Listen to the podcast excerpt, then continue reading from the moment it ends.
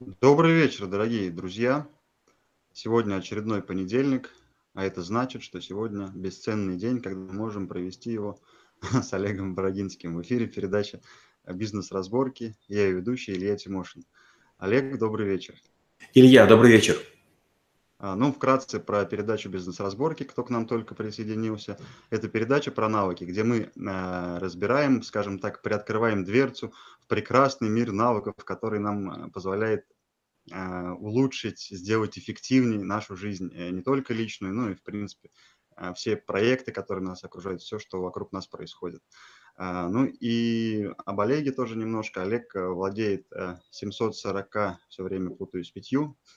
Шестью шести уже. Каждый раз все прибавляется и прибавляется а, навыками и делится этим опытом с нами, бесценным опытом. Но сегодня такой, ну, все, все навыки, темы следующих эфиров мы определяем, исходя из вашего голосования, друзья. Спасибо, что активно участвуете, присылайте комментарии, письма.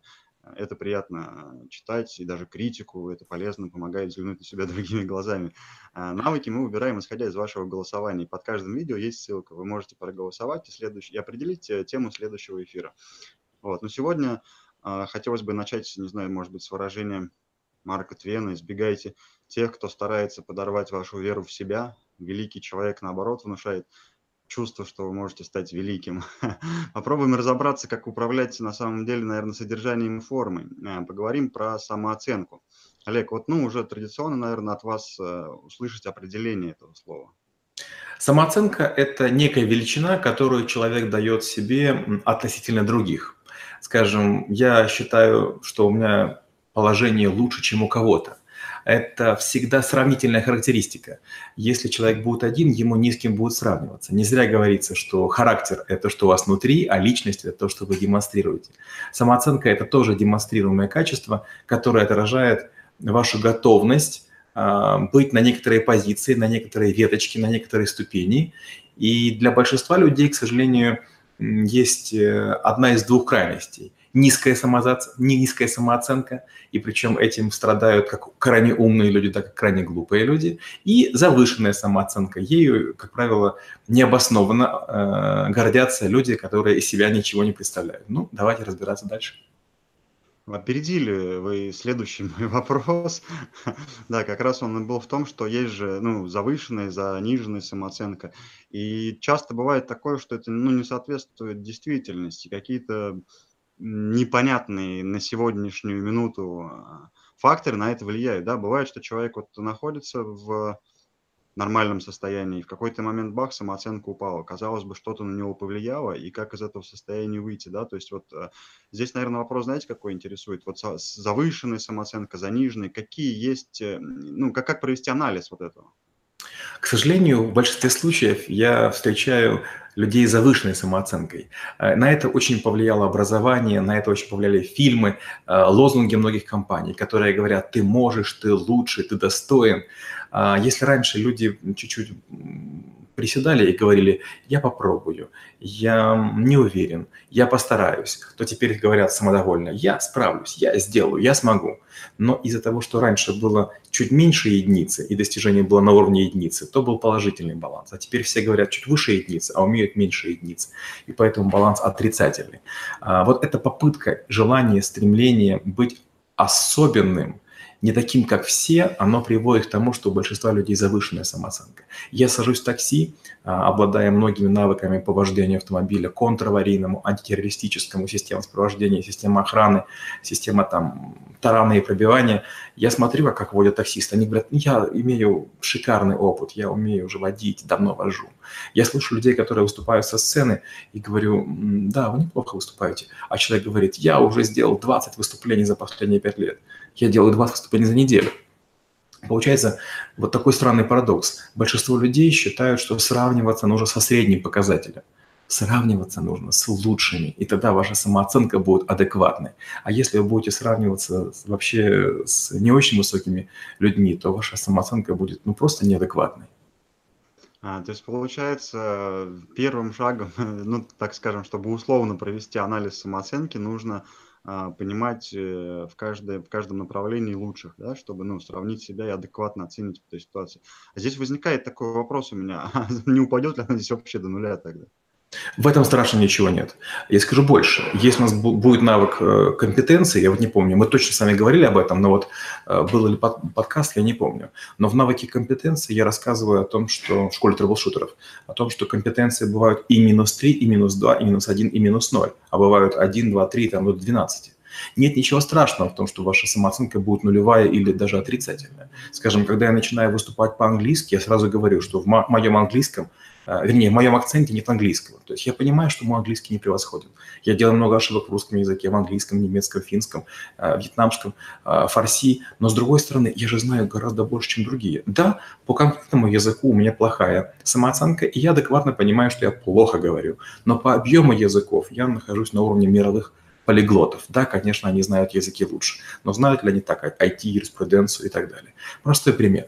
Мы как-то с супругой едем в такси, причем это было не бизнес-такси, а комфорт, то есть не самого высокого уровня. И вдруг нам водитель говорит, вы знаете, недавно ходил на пробы, у меня актерский талант. Но, понимаете, этого не пропить. И так самодовольно себе рассказывает. Боже мой, у него плохая речь, у него акцент не очень хороший, у него осанка сутулая, сам такой весь какой-то кожаный.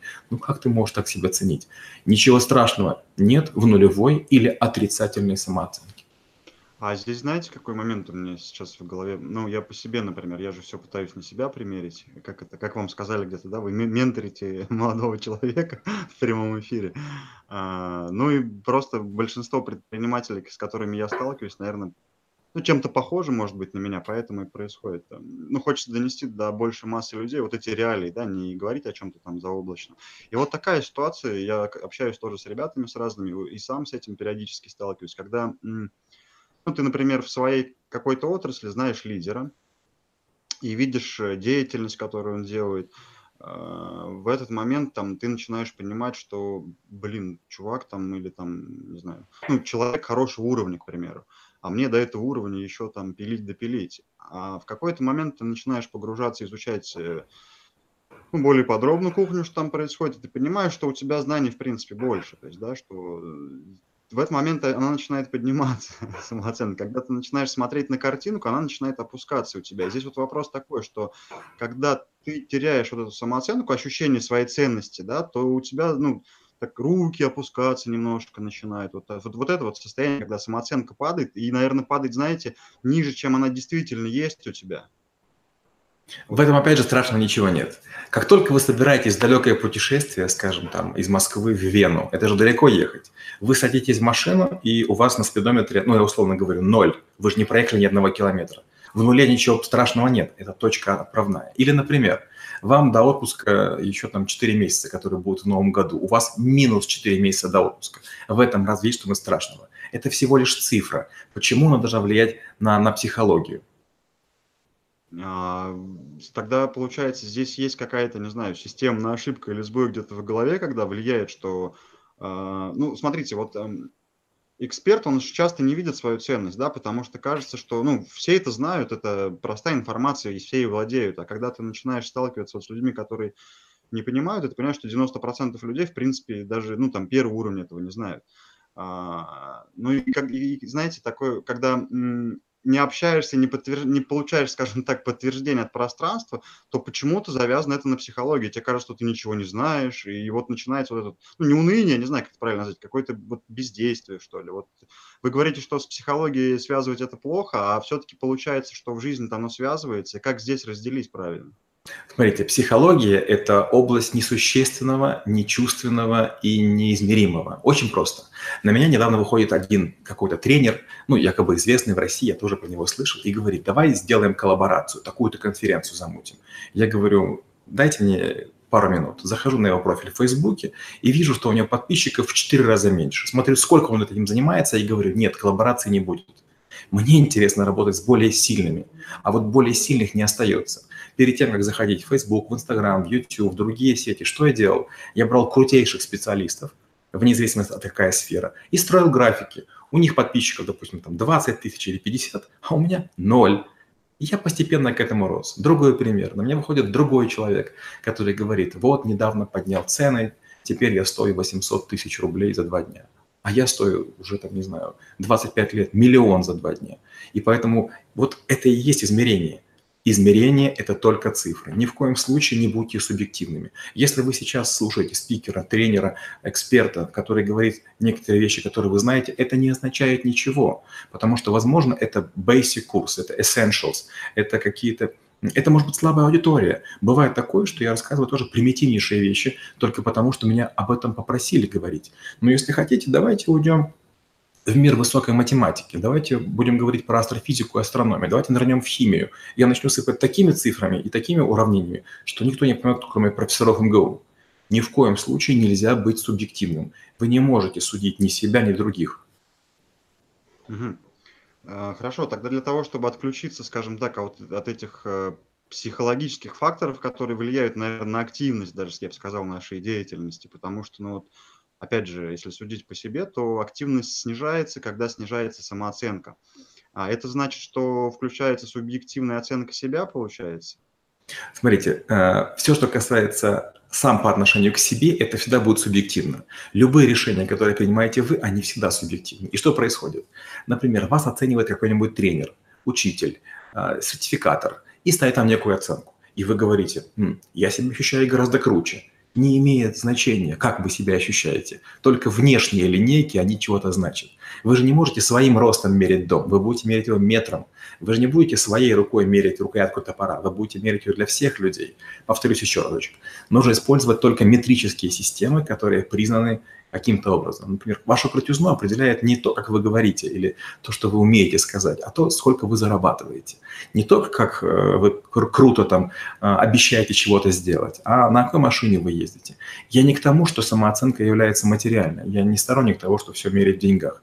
Но деньги время – это одни из простейших инструментов, чтобы приравнять свою самооценку. Время измеряется в секундах, деньги измеряются, измеряются в центах, все. Когда мы говорим лучше-хуже – Тут нет процентов, тут нет численности, нет измерений. Вы не можете э, на глазок э, померить, сколько расстояния вы проехали, насколько вы похудели. Вы используете весы или другие показатели. И вот желательно, чтобы не вы этот прибор мастерили, а взяли какой-то внешний. Угу. А бывает такое, что ну, человек, например, э, э, крутой профессионал, там эксперт, а просто не умеет э, правильно, скажем так, себя измерить с точки зрения времени и денег, да, и получается, что э, знания у человека реально такого высокого уровня, а вот продавать правильно он их не умеет. А бывает, что наоборот, человек продает э, те знания, которые по факту таких денег не стоят. А, к сожалению, почти все продавцы не обладают экспертными знаниями. И наоборот, почти все эксперты не являются продавцами. Но это никого не оправдывает. Представьте, что есть вкуснейший торт – на котором вмятинки, который прилип к коробке. Вы его купите или стоишь рядышком аккуратный? Представьте, есть холодная пицца, а есть горячая. Какую вы выберете? Вот неумение продавать не является оправданием для эксперта. А его крутизна определяется не внутренними знаниями, а количеством кейсов, которые он реализовал, и благодарностью клиентов в виде денег, упоминаний и рекомендаций. Mm-hmm. Классная фраза прозвучала «благодарность ради денег». Я много слышу такой, ну, в принципе, придерживаюсь такой позиции, что деятельность э, мы делаем, да, не ради денег, получается, а ну, ради более глубоких смыслов, а деньги – это все-таки благодарность за наши действия. можно ли тогда здесь а, так оценить, например, свою ситуацию, например, в сегодняшнем дне, когда ты делаешь что-то полезное, тебе это нравится, от людей получаешь а, отзыв там в виде кейсов и разных там других вещей, ну, подтверждающих того, что ты делаешь это полезно, а благодарность в виде денег не получаешь. Такое бывает, но опять же это не является оправданием. Смотрите, если вы обладаете стоящими знаниями и вы их не продаете, вы преступник по одной простой причине. Большинство бесплатных советов не будет внедрено. Это А. Б. У вас будет уходить время на зарабатывание денег где-нибудь в другом месте, и свою экспертность вы повышать не будете. С. Если вы не берете деньги за свою экспертность, вы не профессионал. Жесткий подход на самом деле, но это прикольно. А, а тогда такой вопрос. Чего, по вашему мнению, стоит начать при работе с самооценкой? При работе с самооценкой, как я говорил, важны ориентиры. Самооценка – это крайне субъективная вещь и безумно аморфная, как душа, вера или любовь. А, я во все это, конечно, по-своему верю, но я жесткий измеритель. Вам необходимо понять, в чем вам нужна самооценка.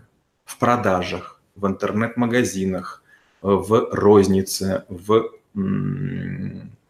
управлении государственным сектором, в управлении спортивным клубом, музыкальной школой, йога, садик и так далее.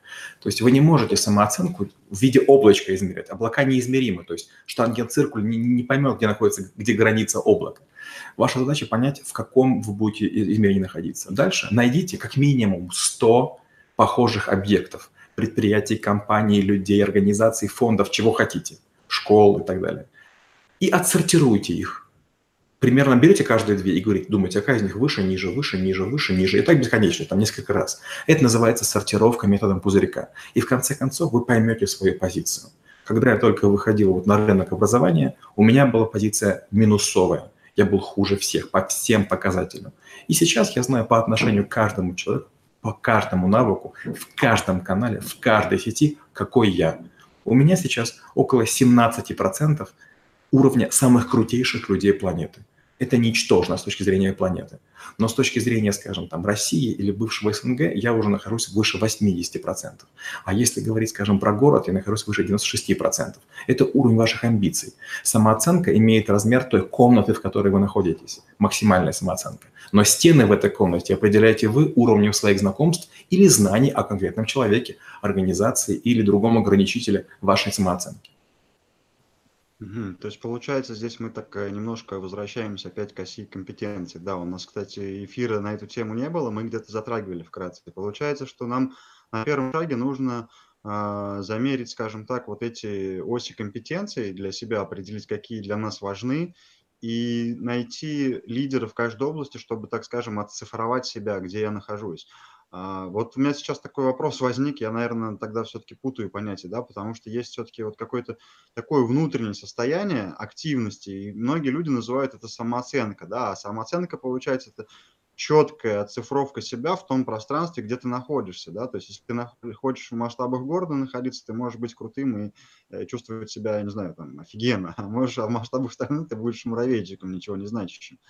А, это вот такие, как вы говорите, жестко все измерить, измерительство, да, а вот тогда, получается, есть самооценка, которая вот как облачко, оно внутри нас как-то залетает, и оно прилетело, мы такие, ух, мы прям такие все крутые и летаем. Или такое, оно сдулось, и мы такие все плохие, и нам, нам плохо. Я приведу пример. Я несколько раз делал Ironman. Ironman – это нужно проплыть, проехать и пробежать, ну, такие большие расстояния. Но есть разные стратегии. Есть люди, которые работают на personal best. Они пытаются преодолеть эту дистанцию как можно быстрее. Я почти всегда в соревнованиях малодушничаю. Я пытаюсь их пройти. Это означает, что я знаю предельное время, при котором засчитывается результат, и рассчитываю силы таким образом, чтобы впритык к нему пройти. Если вы пересекаете черту, вам все равно говорят «You are now Iron Man». То есть за секунду до этого времени проходите, и вы получаете такую же медаль, как получает первый. Вопрос, что лучше, упахаться в смерти, потом ходить на утро, как робот Вертер, или все-таки получить медальку и говорить, я сделал Ironman. То же самое и с самооценкой. Ну да, я не пою так как хорошо, как Пугачева или Киркоров, но я примерно понимаю, что там, э, там чуть-чуть петь умею. Вопрос, а зачем быть лучшим в каждом деле? Гораздо важнее быть адекватным. Тогда вот э, какие, скажем так, около, ну, рядом какие находятся навыки для того, чтобы начать работу, например, с самооценкой, потому что ну, часто люди не все понимают, э, в какой оси, там, не знаю, этих компетенций двигаться даже, например. Здесь ну, первым, получается, нужно понять вот эти векторы для того, чтобы приступить к работе с самооценкой. Да, и очень важно понять, какая у вас будет самооценка. Самооценки бывают нескольких видов. Первое – параметрическая. Параметрическая – это означает, что вы вычисляете ее в процентах или в каких-то единицах, попугаях. Второй вид называется маркерная самооценка. Что такое маркерная самооценка? Например, вы считаете себя хорошим специалистом, скажем, в вырезании деревянных ложек. И в этот момент вы начинаете себя по маркерам оценивать. Компетенция первого уровня означает, что на уровне города вы самый искусный мастер. Да, нет. Если да, у вас оценка, самооценка такая есть. Второй уровень. Вы побеждаете на соревнованиях мира, э, странового масштаба. Да, нет. Третий уровень. Вы побеждаете на планетарных соревнованиях. У меня в школе трэблшутеров есть молодой человек, который победил в химической олимпиаде и из небольшого города приехал бесплатно, поступил вне конкурса учиться в МГУ. То есть ребенок победил потенциально всех людей своего возраста, которые приехали лучших на химическую олимпиаду страны. Вот это уровень его самооценки. Является ли он лучшим химиком России? Конечно же нет, потому что он меряется а. среди студентов, б. только в химии, с. только тех, кто приехал. Но уровень его самооценки ну, неплохой. Все-таки там было много участников и много степеней отбора. А, знаете, тогда получается, вот, что напрямую да, зависит наше вот это психологическое состояние. А, я просто пытаюсь соединить, да, вот эту психологию, самооценка, которая у нас на уровне ощущений складывается, то, о чем вы говорите, измерить где это. И часто, наверное, я вот у меня вопрос такой возник. Как-то связано это с тем, что если я, например, не оцифровал себя по компетенциям и по тем направлениям, по которым хочу двигаться, и я, получается, просто делаю какие-то действия, делаю, делаю, и у меня вот это просто внутреннее ощущение, оно получается как э, измеритель, да, оно не в цифрах работает, а на уровне моего ощущения.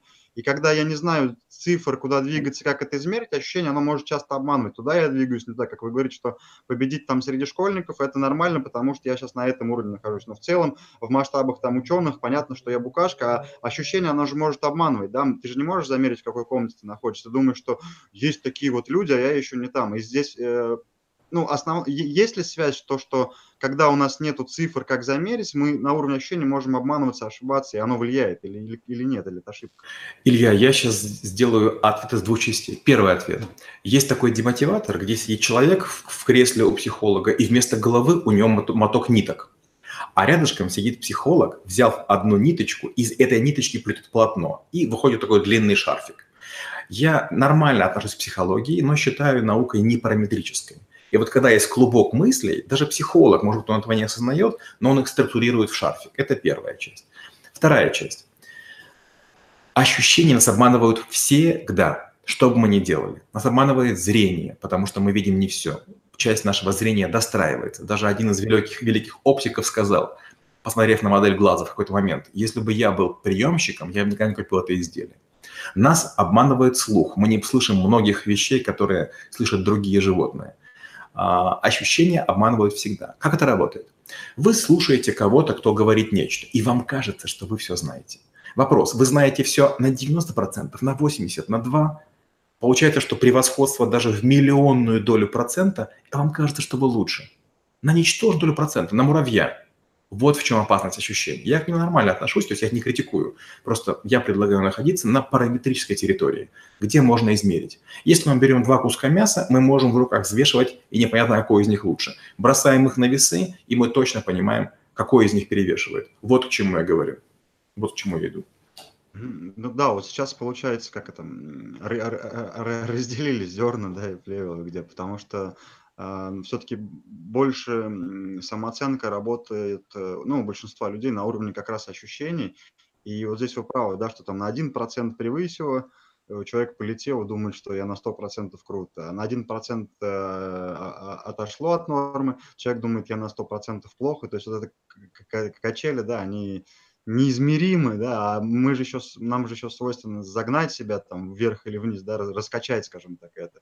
И вот первые, да, шаги, получается, что нужно понять компетенции, те направления, куда мы двигаемся, измерить себя. И знаете, тоже часто заметил, почему-то сейчас это пришло, когда вот начинается на уровне ощущений болтать, только заходишь в, там, не знаю, в карту развития или проекта, где есть показатели, где ты можешь замерить, где я сейчас нахожусь, что происходит и куда, в принципе, можно двигаться, или как. Все, ощущение сильно начинает меняться, потому что перед глазами есть цифры. А тогда такой вопрос к вам. А, ну, почему это навык и как у вас в школе проходит там, ну, обучение, какой результат человек на выходе получает? А, мы в нашей школе мы говорим вот о чем. Самооценка важна для того, чтобы взаимно уравновеситься, чтобы понять, а, кто из экспертов круче. И самооценка начинается обычно всегда, но она потом идет и наружу. То есть по шкале, которой я оценил себя, я могу оценить остальных. И если я придумал некую шкалу, то тут уже будет меньшая степень обмана. Это А. Б. На выходе люди, э, наверное, получают чуть более заниженную самооценку, потому что я говорю такой тезис. Я сторонник заниженной самооценки, она к развитию ведет. А завышенная оценка, она ведет к гордыне и разочарованию. Э, не обязательно иметь самую дорогую в городе машину. так и не обязательно иметь самую, самую высокую самооценку. Может быть, имеет смысл иметь машину чуть поменьше, но вас будут реже милиции останавливать, и меньше будут э, зеваки глазеть и вас сглаживать. Ну, я утрирую, конечно. То же самое с самооценкой. Чем скромнее вы себя ведете, вне зависимости от того, что вы можете, тем вы приятнее как человек, и тем больше у вас будет возможностей реализованных и приятных людей к вам присоединиться. А любая завышенная самооценка ведет к заносчивости.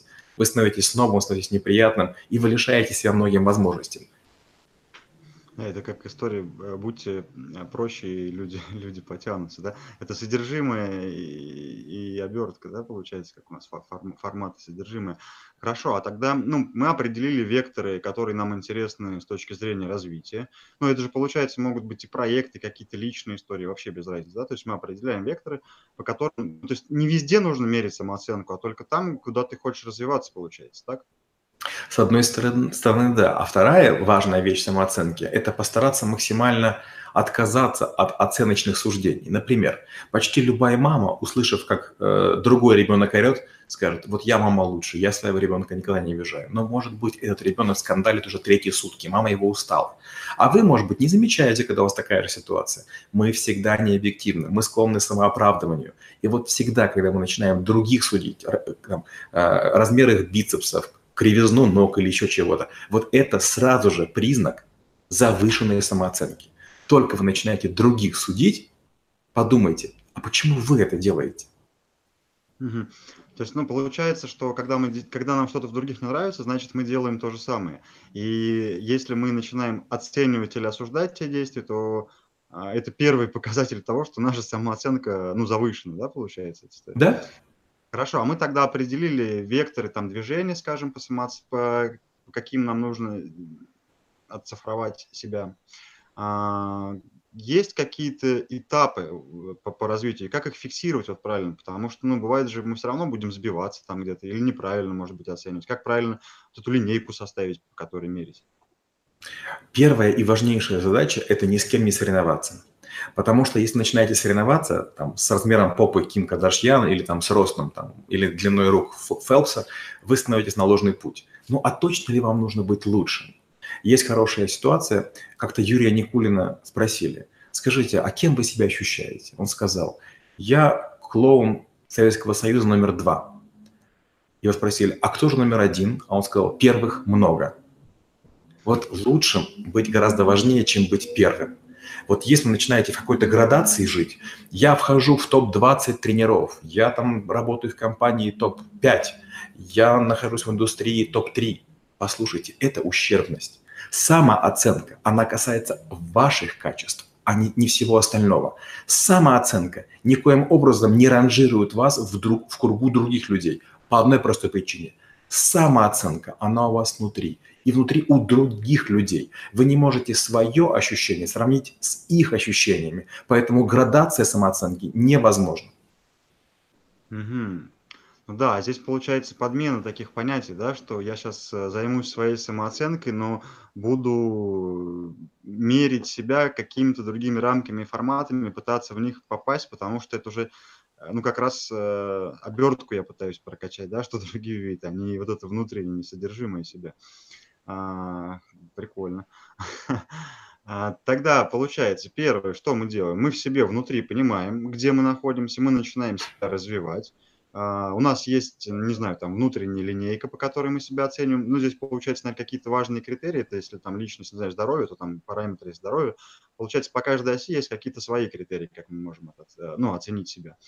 Как часто вообще, ну, вот сравнивать э, себя на пути движения, вот здесь самооценки, развиваюсь ли я или застрял, есть вот какие-то здесь, э, не знаю, рекомендации? Э, я бы не давал рекомендации, я расскажу методику. Если вы думаете, что вы в чем-то развиваетесь, это не так, по одной простой причине. Зрение с возрастом падает, мышцы дряхлеют, массовая доля жира увеличивается, показатели тромбоцитов, лейкоцитов ухудшаются. С момента, с момента рождения мы начинаем стареть. У нас мы меняем молодость, задор, юность и время на опыт, зрелость и мудрость. И поэтому э, надо очень спокойно относиться к, к своей самооценке. Не нужно, вот знаете, в чем дело, вы же не бегаете мерить рост или размер своей руки постоянно. Ну, посмотрели на нее, ну, нормальная рука, все пальцы есть и все. Вот нужно просто ко многим вещам спокойно относиться. Мы чересчур стали тревожными. Нам поддают слишком много каких-то внешних атрибутов.